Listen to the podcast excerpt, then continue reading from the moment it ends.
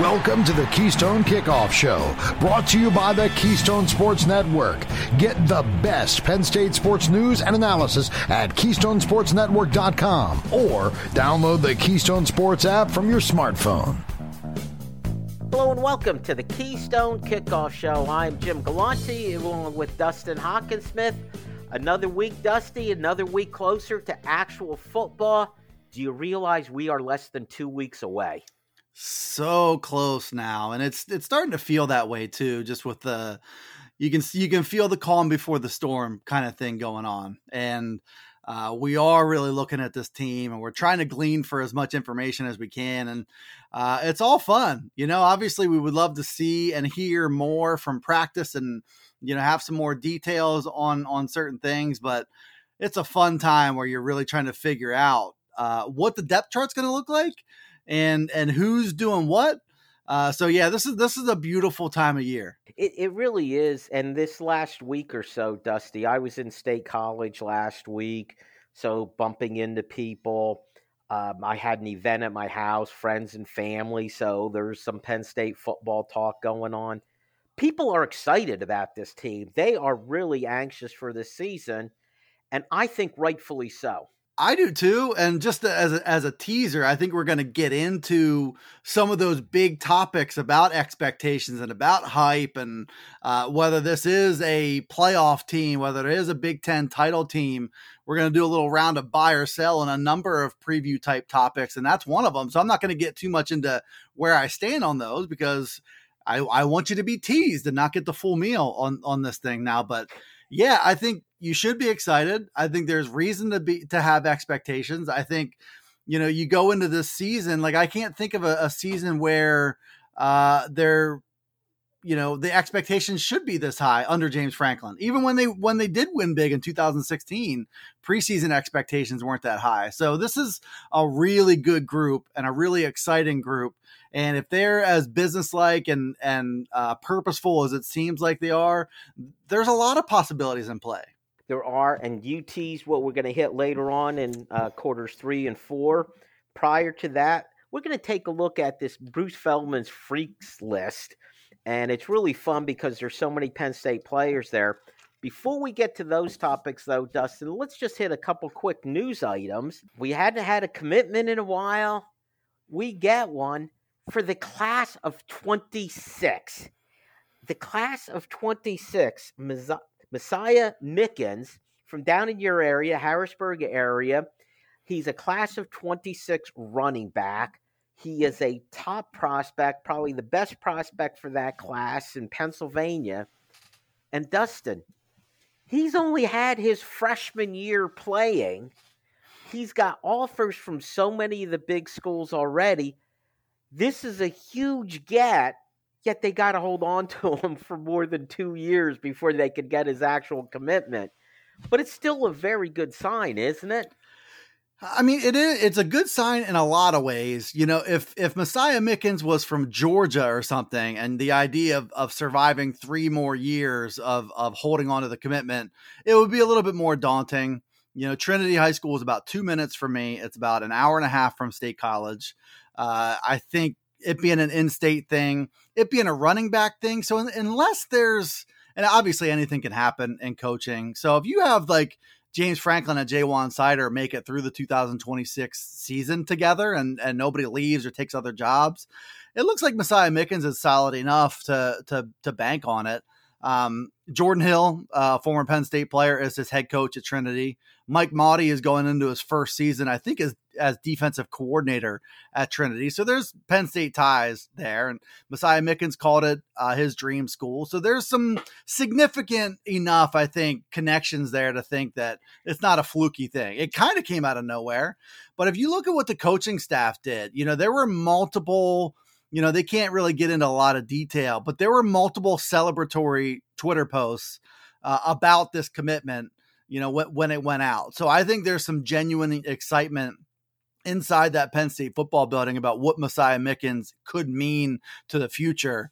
You know, he's 5'10 and depending on where you look, about a buck 95, 200 pounds. He's already running back size. Uh, he looks like he just gets it at the position.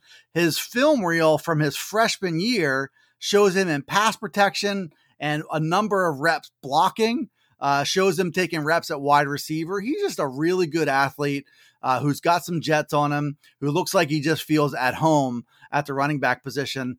And as you mentioned, you know, he's got three more seasons of high school football to develop physically, to develop on the football field, to get faster. I mean, there's a lot, a long, long way to go, but the promise is so real for him. The only batch of 2026 recruiting rankings out there right now is 24 7 Sports.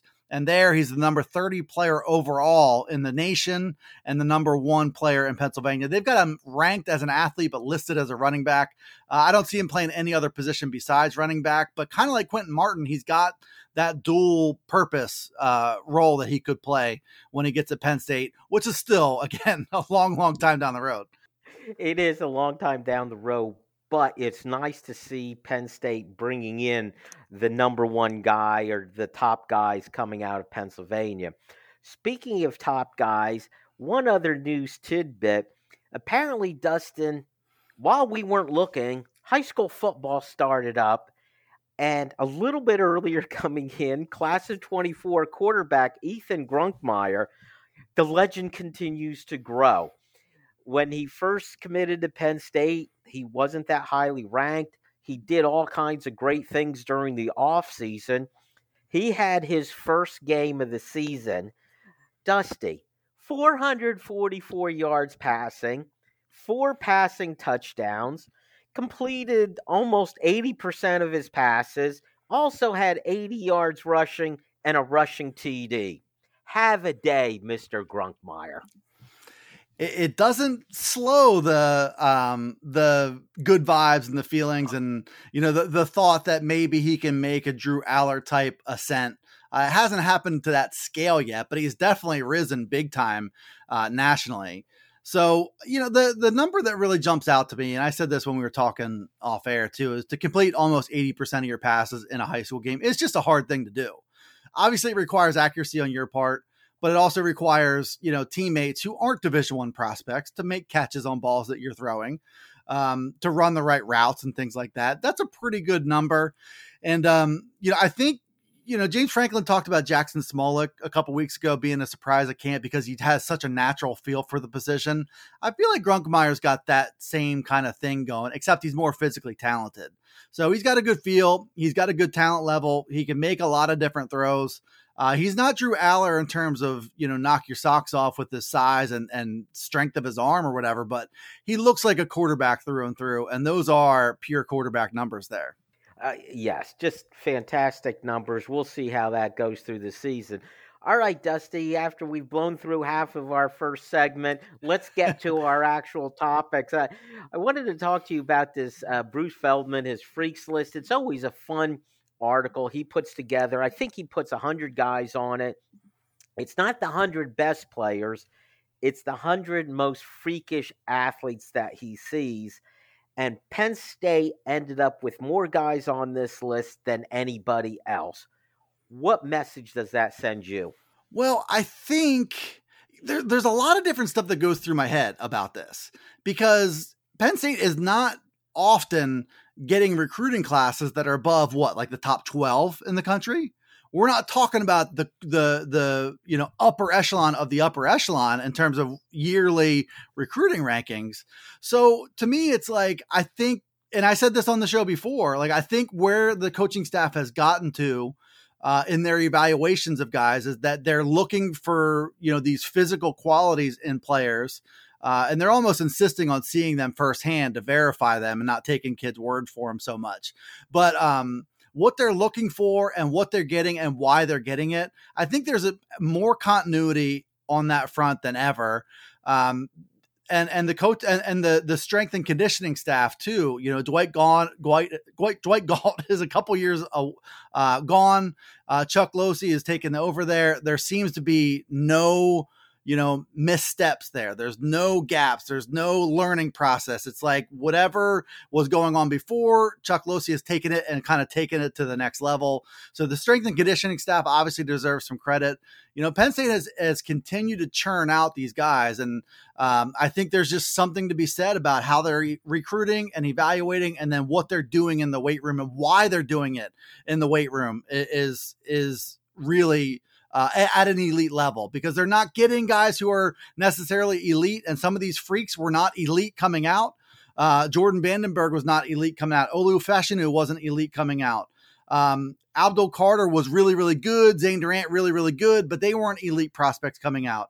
They're getting guys for the right reasons and they're developing them, you know, on a really good plan and trajectory. So that's what it seems to say to me. And then I think to me, it's like difference makers. They've got difference makers, and and some of these guys that are on the list from from Bruce Feldman are were not guys that we consider difference makers. So it's like, okay, I mean, how do these guys fit in now? So Penn State physically and their athleticism and their talent level is as high as ever. It it's not on Ohio State's level from 1 to 85, but they're good enough to win games against really good teams and they've got the athletes to do it. Yeah, I think that's the message for Penn State fans is that they have folks that can now physically compete with and compare to Ohio State. And you made the great point when you if you go 1 through 85, that Penn State probably does not have that depth of athlete that you're going to see at Ohio State, Georgia, Alabama, the big 3. And we know that, but that's okay last I saw, the rules of football are you only have 11 guys on the field at the same time, Dusty. So, you know, it's kind of like I know he's not on this freakish list, but Drew Allar at quarterback, you just need one quarterback to hit. And as we saw with Sean Clifford, that guy could be your quarterback for the next seven years, right? So you don't need to have, you know, a number two, three, and four quarterback that are also freaks. I know you want depth on your team also, but that's the thing. I've been saying it for a while. The difference between Penn State and Ohio State and those other teams we mentioned is having those elite players. And now Penn State has them all over the field for this season. And I think they've got more uh you know they, they've got guys exactly where they want them to. They've got their their ends where they want them size wise they, they they've accomplished a lot and achieved a lot of uh, their goals when it comes to putting this roster together. And they're big they're fast they're long they're quick where they need to be quick uh, they've got the physical, explosive guys, uh, and it goes deeper than these six players that are mentioned on the freaks list. But this is a really athletic team, and maybe Penn State's most athletic team under James Franklin. And as a, as such, going back to what you said earlier, expectations should be pretty high for him. It, it definitely should be, Dusty. We've gone through our setup for the freaks list. Next segment, we're actually going to hit the names on that freak list. Stay tuned for that. Hey, Penn State fans, here is your chance to take something off your bucket list. That's right, Go PSU RV is offering a full range of RV setups ready for a weekend of great tailgating at their Lions Den, which is the closest single game RV overnight lot to Beaver Stadium. You can arrive anytime Friday afternoon, stay until Sunday morning, avoiding all that traffic. Don't miss this unique opportunity. Go online to gopsurv.com and reserve your RV today. Hey guys, this is Andrew from 409 Tailgate Club, here to talk to you about our new coffee barbecue dry rub set. Over the years, we've developed some great tailgate sauces and barbecue dry rubs, but our new coffee rubs are totally unique spice blends, low in sodium, and feature Happy Valley's finest coffee, W.C. Clark's, roasted right in the cheese shop in downtown State College. So head on over to 409tailgateclub.com, grab yourself some coffee rubs, and remember, always tailgate with honor. We are. StateCollege.com is your one stop source for news, sports, opinion, entertainment, and community events. Over a decade of experience covering the Nittany Lions from reporter Ben Jones. Lively commentary from columnist Mike Poorman and others. Local perspective, local expertise, local information from Penn State's hometown website, statecollege.com. Trust statecollege.com for daily coverage of the school, team, and place you love. It's quarter number two on the Keystone Kickoff Show, brought to you by the Keystone Sports Network. Get the best Penn State sports news and analysis at KeystonesportsNetwork.com or download the Keystone Sports app from your smartphone. Hello and welcome back to the Keystone Kickoff Show. He's Dustin Hockensmith. I am Jim Galante. Our quarter number two is brought to you by our good friends at GoPSURV.com. Yes, it's time to talk about them. We're headed to the football season. If you're looking for a place to stay when you get into state college, you're tired of those crazy hotel rates, get yourself a tailgate weekend. Get in there Friday, stay through Sunday. They have the fire pits. They have you could get the uh, they have the pavilion with the projection TV. All this great stuff. If you're looking for a place to stay, go to gopsurv.com. And Mark informed me they've got a special deal going on for both the Indiana game or the Rutgers game. You can get $400 off your RV for those games. So check it out. Go to gopsurv.com. All right, Dusty, we set things up in the first quarter talking about Bruce Feldman's freaks list. And you know what? I was planning on going in order, but you and I had a little conversation between segments. There's some obvious names here. You know, you hear Chop Robinson, Abdul Carter. Yeah, of course they're freaks. I want to go to the two probably surprise names, which was Jordan Vandenberg, who's actually at number 15 in, on this list, and Zane Durant, number 38. I don't think anybody would have expected to see those names. And to add to it, what position do they play, Dusty, by the way? I forget. Those are defensive tackles, my friend. Both of them. And they are. You know, the, yeah, they and are. the inter- I thought the, Penn State doesn't have any athletes there. Man, I we've been this has been I don't like I don't know if I've been critical necessarily, but I've been very very skeptical of Penn State's defensive tackles. And I've gotten, you know, like some feedback from people through this avenue and for, you know, through Penn Live as well, saying that maybe I shouldn't be so skeptical. And, and I think as the off season continues to wind down, training camp winds down, and you see stuff like this with Jordan Vandenberg and Zane Durant, who neither of whom are likely to be starters for Penn State. If these are depth guys and they're two of the top 38 freaks in America, um, I, th- I, I think I'm I'm starting to become less skeptical when I see Hakeem Beam and I see and, and you can feel the buzz surrounding him.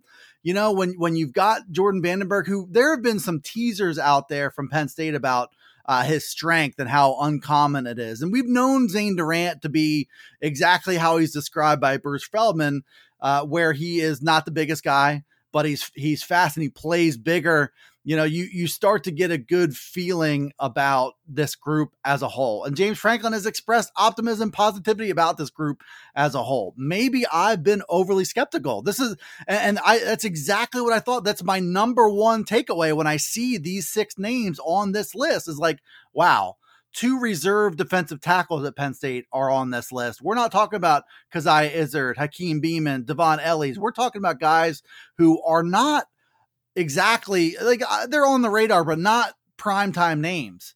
You know, Zane, maybe I'm not acknowledging Zane Durant as being uh, potentially as good as he could be uh, in 2023. So, yeah, I mean, uh, not that you draw a lot of like firm, hard conclusions that are meaningful in football necessarily, but you know, two reserve defensive tackles being on this list, I think is pretty significant. I, I do too. It doesn't mean everything, Dusty but it does mean something. Yeah. And as you pointed out, these aren't necessarily the starters that you're going to be most dependent on.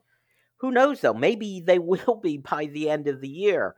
And there's also like Zane Durant coming out of Florida and coming up to Pennsylvania. I think sometimes a guy can get lost, those Florida guys, because there's so many of them that are highly rated in Florida. Yeah. And then you got Jordan Vandenberg coming from what South Africa by way of I don't know some I, northwest, I, south, central Iowa, yeah, junior college. Man, I mean, so Penn, Penn I, you, you, it felt like Penn State was really excited to get him uh, when they did. uh, in in the recruiting process, and now you kind of see why. Like his his background's interesting. Uh, his his numbers jump off the page at you. You know the the freaky numbers in, in the weight room, as Bruce Feldman says. Benched 455. I think that's what we saw. He cleaned 380, back squatted 690. Those are, if you move the decimal point a couple places, those are about what I do in the weight room. Um, and his agility is pretty good. 474 in the 40 for a guy who's 6'3, about 300 and change pounds. I mean, this is not a guy who's who's not physically capable of having a really nice year. So if Jordan Vandenberg, if these numbers translate and Zane Durant's numbers translate, Penn State's going to be just fine at defensive tackle. I don't know for sure whether they're going to, but I mean, it's pretty fun to think about. It, it really is. And so, Dustin, continuing the trend to do two of the names at a time, we did the pair of defensive tackles. Now, let's do the two names Chop Robinson and Abdul Carter, who I don't think we could be surprised of either one being on the list. If there's any surprise here, it's that Abdul Carter. I'm going to complain that he's way down at number 43, yeah. whereas Chop Robinson's at number nine. And the theme for the two of them, Bruce Feldman compares both of them to Micah Parsons. Yeah, it's like uh, it's it's the hot comparison now. Uh, I think yes. Sa- Saquon was a pretty hot comparison uh, before. I think there are some others like comparing to LaVar. If you're wearing number 11, that's a pretty hot one. Um, both these guys, so Chop Robinson, pure defensive end. Uh, you know, I talked to uh, um, a previous defensive line, John Scott. Uh, he see, uh, gone and forgotten, right? They, they moved on from John Scott Jr. and and now I forgot his name. Uh, and i am also I'm, I'm 41, so I forget more now. But anyway, Chop Robinson, just stuff you can't teach. Hips, bend, explosiveness, step, quick step, uh, twitch, you know, all that stuff that that you want in your defensive end. He's got it. And I think last year he showed he knows how to play football. So him being in the top 10 and testing as well as he did not a, a, big surprise for me.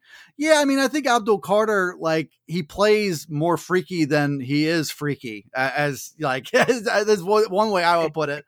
Uh, the thing that really jumped out to me early and still is that uh, for a guy who's as big as he is, uh, he has always played downhill. He's always played fast. He knows where he's going. He knows why he's going there. What makes him such a special player is he can wreck things in coverage, going sideline to sideline, uh, run blitz, pass blitz. He can get into the backfield. I mean, the, the thing that really separates him is his ability to make plays behind the line of scrimmage. You've got some really good linebackers. Curtis Jacobs doesn't make the plays that Abdul Carter makes, you know, behind the line of scrimmage, which is why we're talking about him and not not Curtis Jacobs. So the, these guys uh, both are going to be heavy in that pass rush presence, and it's going to be a big, significant thing for Penn State's defense. So uh, I think Maybe Adisa Isaac would be there if they expanded the list a bit. Uh, maybe Dani Dennis Sutton will be on this list next year. Uh, you don't know, but they've got some pretty freaky pass rushers. Only two of them are on the list, though. And a couple quick thoughts from me on these two guys. It's easy to talk about Abdul Carter, size, strength, speed, but he's also he's quick, which is different than speed. And part of being quick is his ability to anticipate. He makes his decisions very quickly. He'll wait, wait, wait. Boom. When it's time to go after the quarterback, he's like shot out of a cannon. It's wonderful to watch. And sometimes you can't appreciate it until you watch the replay of the play. And as far as Chop Robinson, I actually think the guy is underrated again, if you focus on him, like if you watch a replay of a game, focus on him every play. He does something every play, Dusty. He may not get in the stat book, but he's getting, he's beating his guy. They have to double team him. He's a factor, it feels like, on every play. And just to add to it, when he came in, he's called Chop. It was short for he was called Pork Chop. Anyone called Pork Chop, I'm for you. I'm sorry. Oh yeah. Okay. If, if if if you're if you're a fatty meat reference, you're my favorite player. Uh, I I want to if if nacho nacho taco steak burrito if if those guys are on the field, I'm rooting for them too. Exactly. Thank you, Dusty. You get me. I like that. All right, we've been talking defensive players, Dusty. Let's go to the other side of the ball. And I don't think any surprises here with either one of these two, also. Nick Singleton, the highly regarded running back, who, if anything, exceeded expectations, and left tackle Olu Fashanu, who was, as you mentioned earlier, he was the three star uh, prospect who he's going to be not just a first round draft pick, he's going to be near the very top of the draft next year, Dusty. Well, I want to shout out, you know, your guys, the For the Bloggy guys, um, they do some awesome video analysis, and they did a really Thank good you. video analysis. Uh, Coach Kadudi, who you you know you talk to frequently, did a video analysis of why Olu Fashanu is so good, and this is where the athleticism, the freakiness, the the balance, the footwork, the you know the ability to not be perfect on a play, but still be freakish enough that he can recover and doesn't have to be in perfect position to get there. He can grow into the job by by continuing to fine tune and being better, be in better positions, but he is so freakish and it shows up on the field. Like what he did last year was not a fluke at all. Uh, for him to have gotten bigger, stronger, faster, I, you can assume more technical. It really bodes well that he's going to be truly dominant, back up the expectations and the hype, maybe and then some. And if he is better this year than he was last year, you could be looking at you know a top five type player. And I don't know when did uh, Saquon aside, when did Penn State really have a top five guy. When did Penn State really have, you know, a dominant offensive lineman like this? And it might just be kind of that thing that ushers in a new era for Penn State to, uh, offensive linemen. I, I, think you're right. It's it's been a long time, but there was an era where Penn State's offensive line, and showing my age again, Dusty, '94. That was I think all five starters went into the NFL, and then of course Nick Singleton he came in with high expectations and he met and exceeded them. Yeah, and I think um, he, he's like Saquon in the way that he wants to be great in the weight room. He wants to be the strongest. He wants to be the most explosive. then when he's on the field, you know, the five star ability, that's great, but he's got five star hunger to make a play happen. He's got aggression. He runs like it's his last time touching the ball. You know, there are there are things about him beyond what shows up on this freaks list that make him even more freaky. It takes his freakiness to another level. And I and I think he got so much better. The For the Blog guys did a, a, a nice video on how Nick Singleton got better from the beginning to the end of the year. It's going to continue. He's going to be better, more instinctive, and that is dangerous, man. All right, very good. That concludes our freaks list, Dusty. And you teased it earlier, starting in quarter three, we're going to play some buy or sell with Dustin. Stay tuned for that. Hey, Penn State fans, here is your chance to take something off your bucket list. That's right, Go PSU RV is offering a full range of RV setups ready for a weekend of great tailgating at their Lions Den, which is the closest single game RV overnight lot to Beaver Stadium. You can arrive anytime Friday afternoon, stay until Sunday morning, avoiding all that traffic. Don't miss this unique opportunity. Go online to gopsurv.com and reserve your RV today. Hey guys, this is Andrew from 409 Tailgate Club, here to talk to you about our new coffee barbecue dry rub set. Over the years, we've developed some great tailgate sauces and barbecue dry rubs, but our new coffee rubs are totally unique spice blends, low in sodium, and feature Happy Valley's finest coffee, W.C. Clark's, roasted right in the cheese shop in downtown State College. So head on over to 409tailgateclub.com, grab yourself some coffee rubs, and remember, always tailgate with honor. We are. StateCollege.com is your one stop source for news, sports, opinion, entertainment, and community events. Over a decade of experience covering the Nittany Lions from reporter Ben Jones. Lively commentary from columnist Mike Poorman and others. Local perspective, local expertise, local information from Penn State's hometown website, statecollege.com. Trust statecollege.com for daily coverage of the school, team, and place you love. Let's get back to the action on the Keystone Kickoff Show. Brought to you by the Keystone Sports Network. Get the best Penn State sports news and analysis at KeystonesportsNetwork.com or download the Keystone Sports app from your smartphone. Hello and welcome back to the Keystone Kickoff Show. It is quarter number three. He's Dusty. I'm Jim. And Dustin, we are going to play a little bit of buy or sell. Are you ready for that? Yeah, think this this is our way to kind of preview some themes for the season uh, in a different and hopefully somewhat bold way. You know, take a position on some of these key themes that we're hearing and and things like that. So that that's what we're doing. And I always love doing this. It's been a while since we have, but I, I like this format, uh, being forced to take a position on something. And Dusty, what I love about this is it gives me an opportunity to ask you the question, you give your opinion, and then I get a chance to tell you why you're wrong. I'd love that. Yeah, I, I I suspect you're not going to be the Lord's advocate very often in this segment. no, no. In fact, some would argue that you'll be on the side of the Angels and I will not be. But let let's hit and you know where we're going to start, Dusty? We are going to start with what we were talking about between segments. Completely by coincidence, we were talking about the freaks on Penn State's team from the freak list. We're talking about Penn State's defense, which of course led to Manny Diaz conversation, which led to the question do we think he's going to stick around beyond this year? Because he's going to have opportunities, you know. And I was even mentioning it to you. I had a get together at my house over the weekend. My nephew asked me that question. Do you think, uh, you know, Manny Diaz will be around for more than one year? So that is the question. Dusty, are you buying or selling that this will be Manny Diaz's final season as Penn State's defensive coordinator? So I'm buying this um, as his last season. Um, I think it's a very real threat. Uh, and in order to buy it, I think you have to accept um, a couple things to be true. Number one, that the defense is going to be as good, as effective, as explosive, you know, being able to create big plays the way that I think they're going to. And not only that, but I think for him to have his stock get elevated to the point where he's getting not just power five offers, but high power five offers.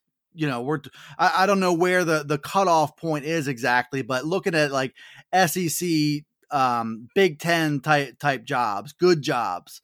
Um Manny Diaz, I think you know, you think about when he got the Miami job, and I know about how things ended there and, and how it went and all that, but he's arguably in a better position to be successful now than he was then.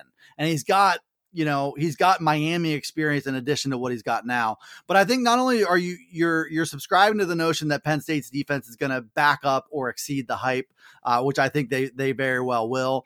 And uh, I think you're buying that Penn State is going to be uh, a, a, a, true Big Ten title slash college football playoff contender. If those things happen, I think Manny Diaz will get the types of offers and opportunities it's going to take for him to leave uh, coordinator position and get back to being a head coach again.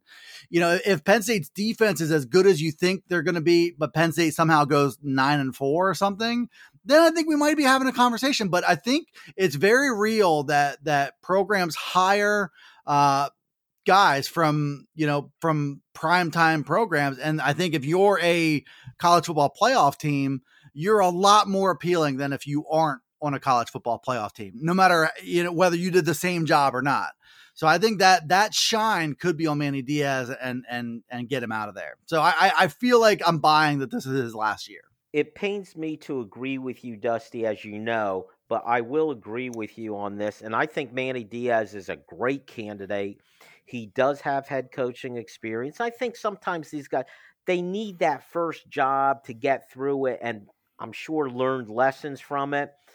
But I think it's really about what will the opportunities be. Some years there just are not any really good openings. I saw somewhere, and it might have just been wishful thinking, you know, people throwing stuff against the wall.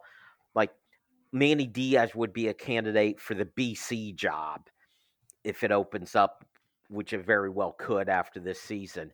I don't think that's a good enough job. You know, I think he's got, he should wait for a good enough job. And I think that will be the biggest variable uh, for whether he would move on after this year.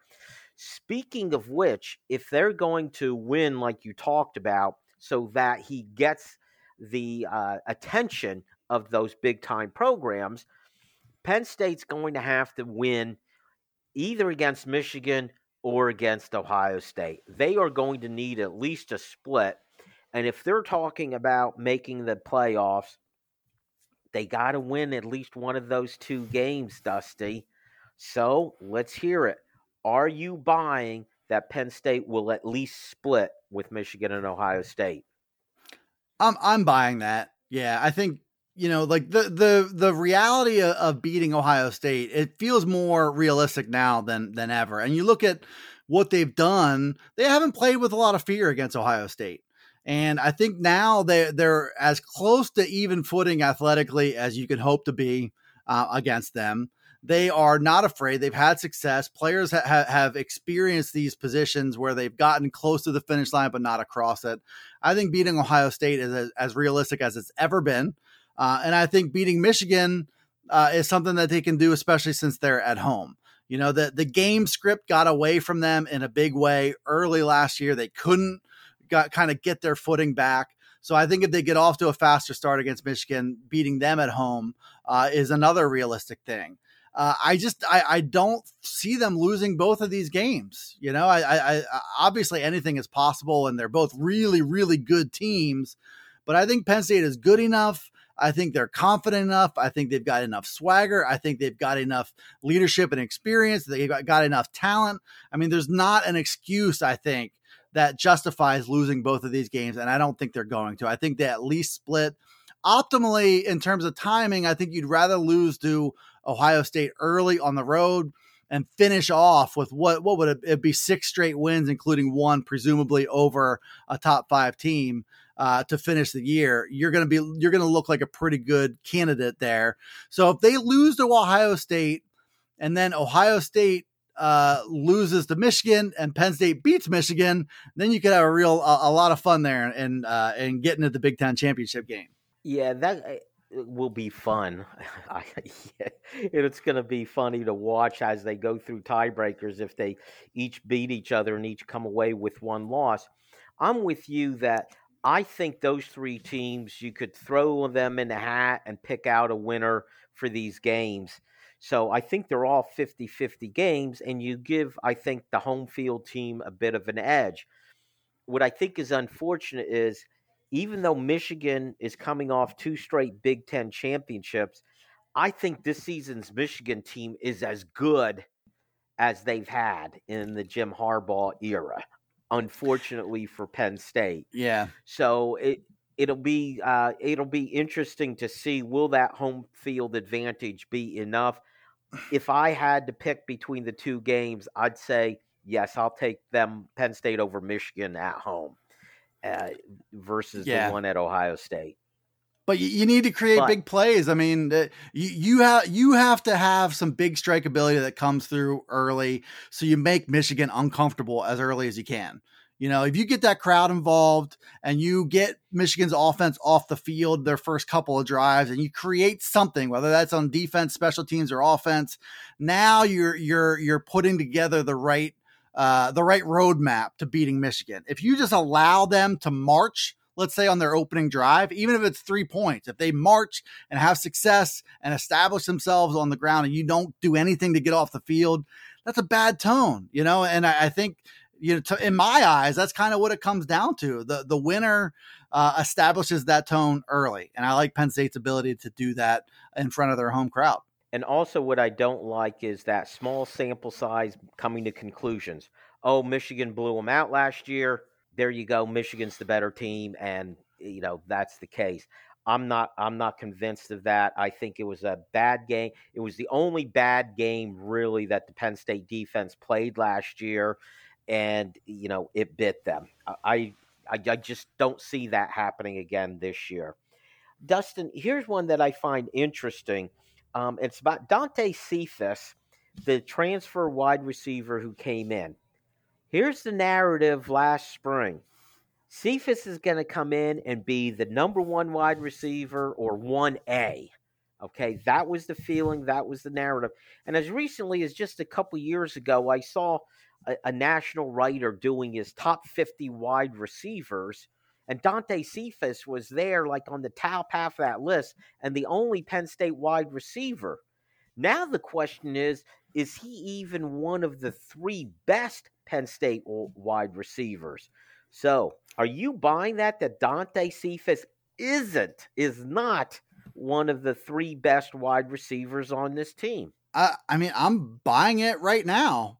You know, I, th- I think when you look at Dante Cephas, he was very, very productive uh, at Kent State, and you ta- can't take that away from him. But you look at what he does in his game. He's not that big. He's not that strong. He's not that. He's not going to blow you away with speed.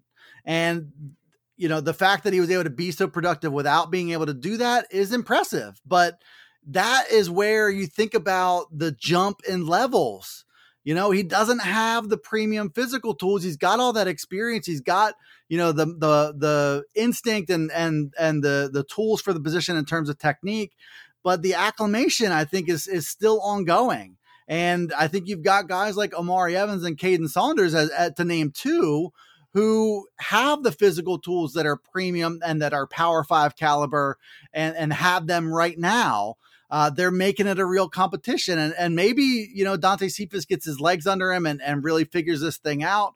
But I'm not sure that happens early in the season. I'm not positive it's going to happen at all. You know, Mitchell Tinsley was really good last year. Uh, he was more productive than Dante Cephas, uh, but he wasn't great. He wasn't like he was at Western Kentucky, and you don't expect that.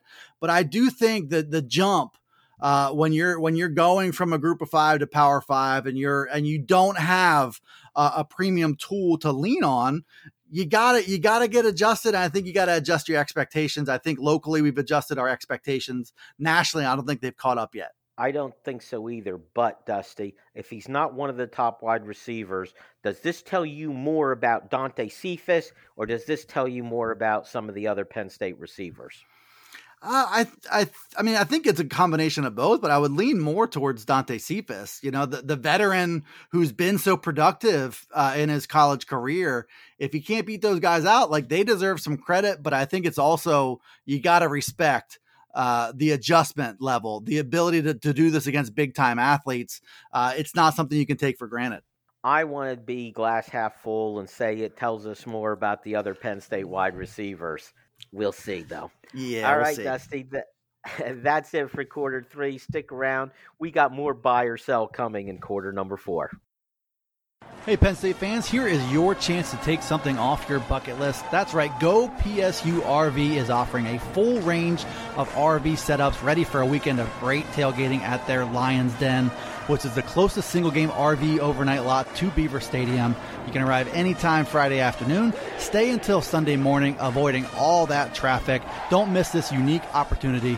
Go online to gopsurv.com and reserve your RV today. Hey guys, this is Andrew from 409 Tailgate Club, here to talk to you about our new coffee barbecue dry rub set. Over the years, we've developed some great tailgate sauces and barbecue dry rubs, but our new coffee rubs are totally unique spice blends, low in sodium, and feature Happy Valley's finest coffee, W.C. Clark's, roasted right in the cheese shop in downtown State College. So head on over to 409tailgateclub.com, grab yourself some coffee rubs, and remember, always tailgate with honor. We are. StateCollege.com is your one stop source for news, sports, opinion, entertainment, and community events. Over a decade of experience covering the Nittany Lions from reporter Ben Jones. Lively commentary from columnist Mike Poorman and others. Local perspective, local expertise, local information from Penn State's hometown website, statecollege.com. Trust statecollege.com for daily coverage of the school, team, and place you love. We head to the home stretch in quarter number four on the Keystone Kickoff Show. Brought to you by the Keystone Sports Network. Get the best Penn State sports news and analysis at KeystonesportsNetwork.com or download the Keystone Sports app from your smartphone. And welcome back to the Keystone Kickoff Show. He is Dusty. I'm Jim. It's quarter number four. Brought to you by our buddies at GoPSURV.com. You know the story. You drive your own car there. They have an RV there ready and waiting for you. They have the shuttle to the games. You don't have to worry about any of that parking hassle. You get to tailgate all the way from Friday to Sunday. It's a lot of fun. Dusty and I have both uh, spent some games there. It's a great way to spend the weekend in Happy Valley. And just to announce a couple games the Indiana game and the Rutgers game, they announced $400 off for either one of those games. So check in with gopsurv.com or give them a call at 800 519 8467. Okay, Dusty, we were playing some buy or sell in quarter number three, and I'd like to continue it. We were talking about Penn State at least winning one of those two games against Michigan and Ohio State. If they run the table otherwise and split, they will be 11 and 1. So it leads to the obvious question, Dusty buy or sell. Penn State will make their first ever college football playoff. And by the way, this is their last shot at the 14 playoff.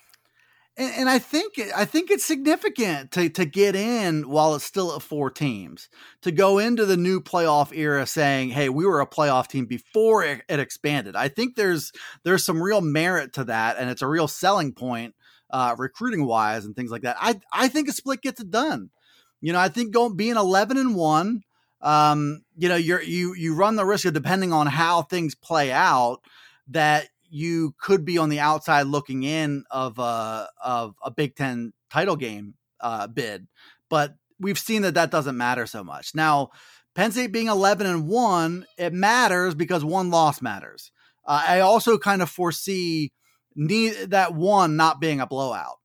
You know, and that that's something that, you know, Penn State very, very nearly got in at 10 and 2. Um, or I guess it was 11 and 2, right? Uh, 11 and 2 um, in 2016 nearly got in. Uh, but the the loss to Michigan was a bad loss. So if they're 11 and 1 with a really good one, uh, maybe it's against another uh, playoff team if it's Ohio State or Michigan. Um, I think 11 and 1 gets gets them there. Um, and I think they're going to look good doing it. I think they're going to they're going to uh, pass the eye test. They're going to have explosive athletes. They're going to make a real impression on the committee, both in terms of what they see qualitatively and on, on paper what they've done quantitatively. I think I think that's going to be an outfit that's going to be a playoff team.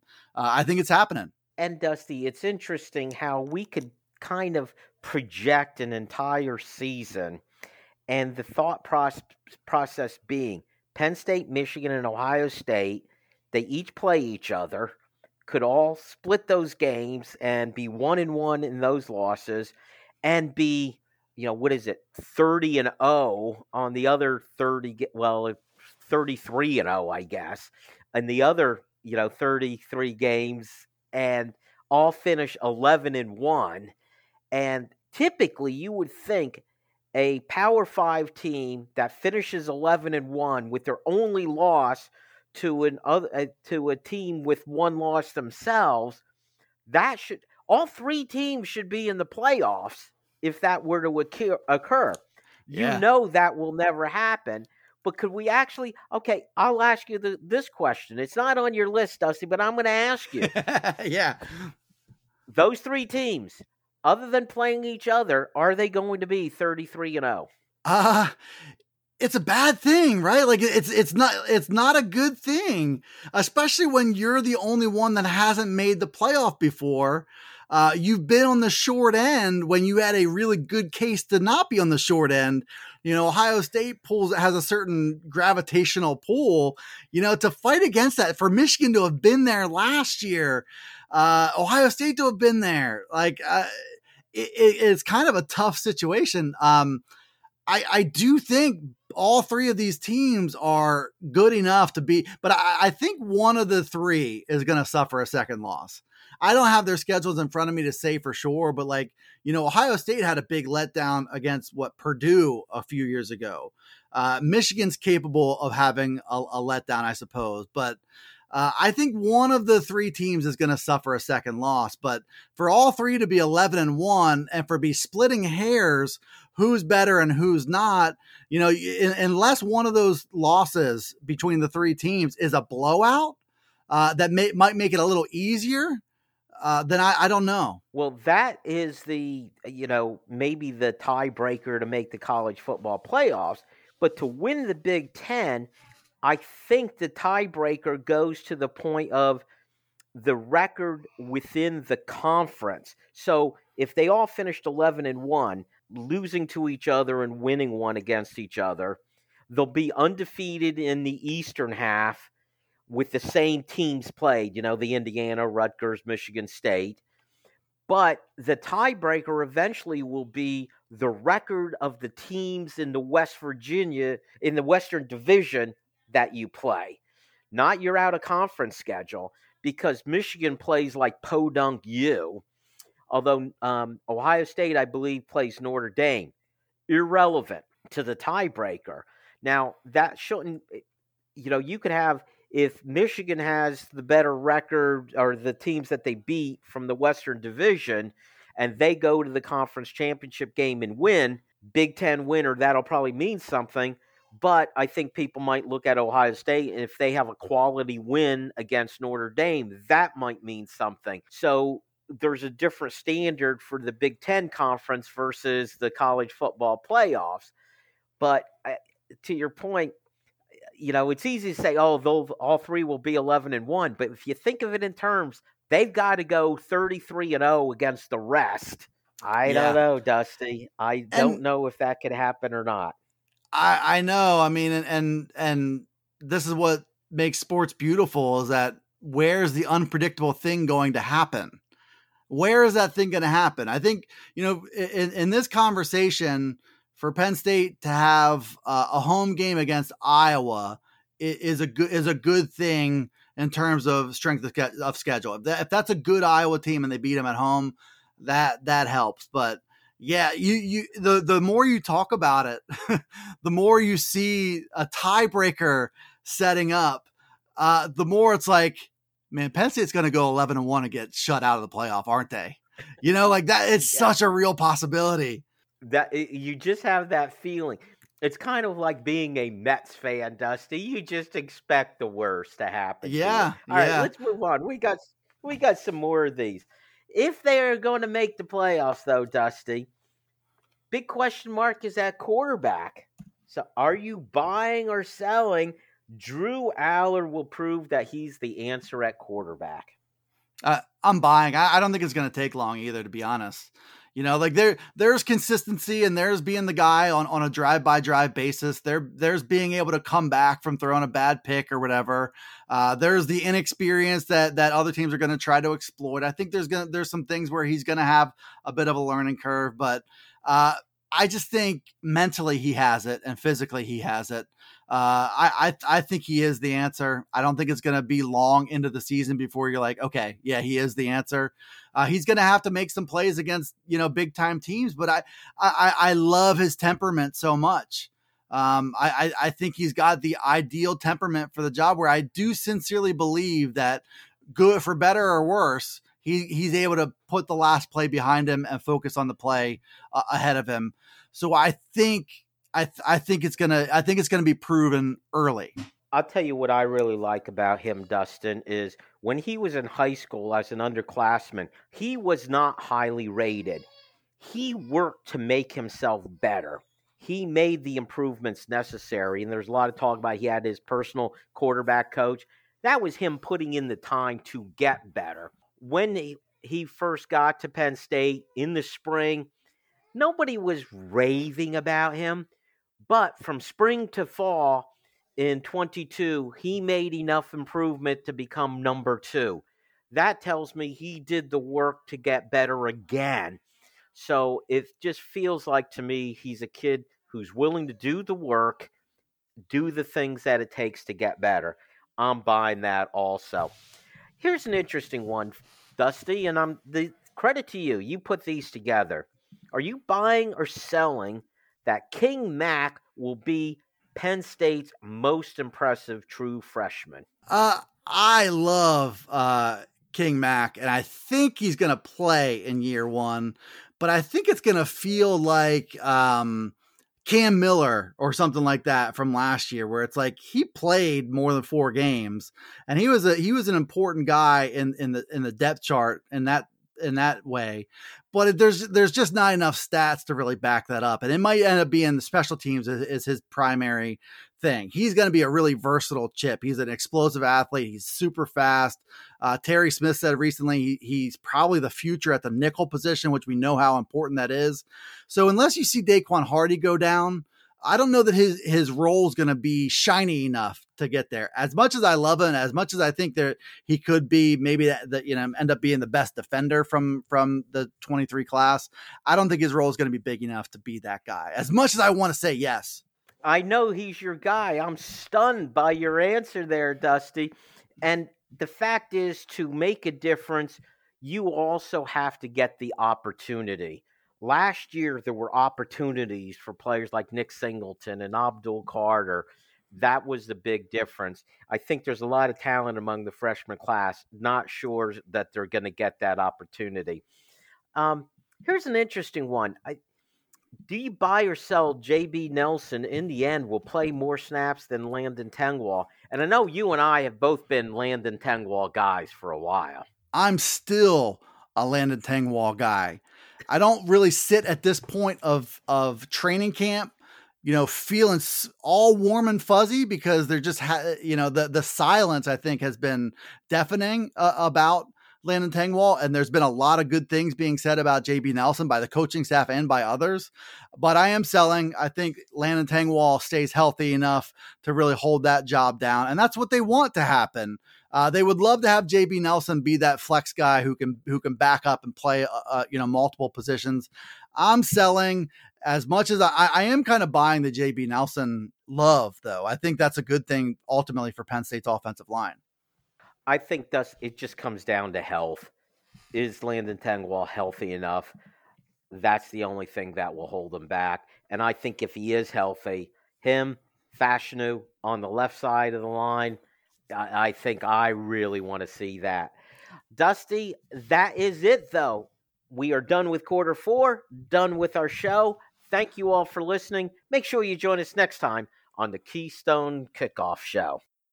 Hey, Penn State fans, here is your chance to take something off your bucket list. That's right, Go PSU RV is offering a full range of RV setups ready for a weekend of great tailgating at their Lions Den, which is the closest single game RV overnight lot to Beaver Stadium. You can arrive anytime Friday afternoon, stay until Sunday morning, avoiding all that traffic. Don't miss this unique opportunity. Go online to gopsurv.com and reserve your RV today. Hey guys, this is Andrew from 409 Tailgate Club, here to talk to you about our new coffee barbecue dry rub set. Over the years, we've developed some great tailgate sauces and barbecue dry rubs, but our new coffee rubs are totally unique spice blends, low in sodium, and feature Happy Valley's finest coffee, W.C. Clark's, roasted right in the cheese shop in downtown State College. So head on over to 409tailgateclub.com, grab yourself some coffee rubs, and remember, always tailgate with honor. We are. StateCollege.com is your one stop source for news, sports, opinion, entertainment, and community events. Over a decade of experience covering the Nittany Lions from reporter Ben Jones. Lively commentary from columnist Mike Poorman and others. Local perspective, local expertise, local information from Penn State's hometown website, statecollege.com. Trust statecollege.com for daily coverage of the school, team, and place you love.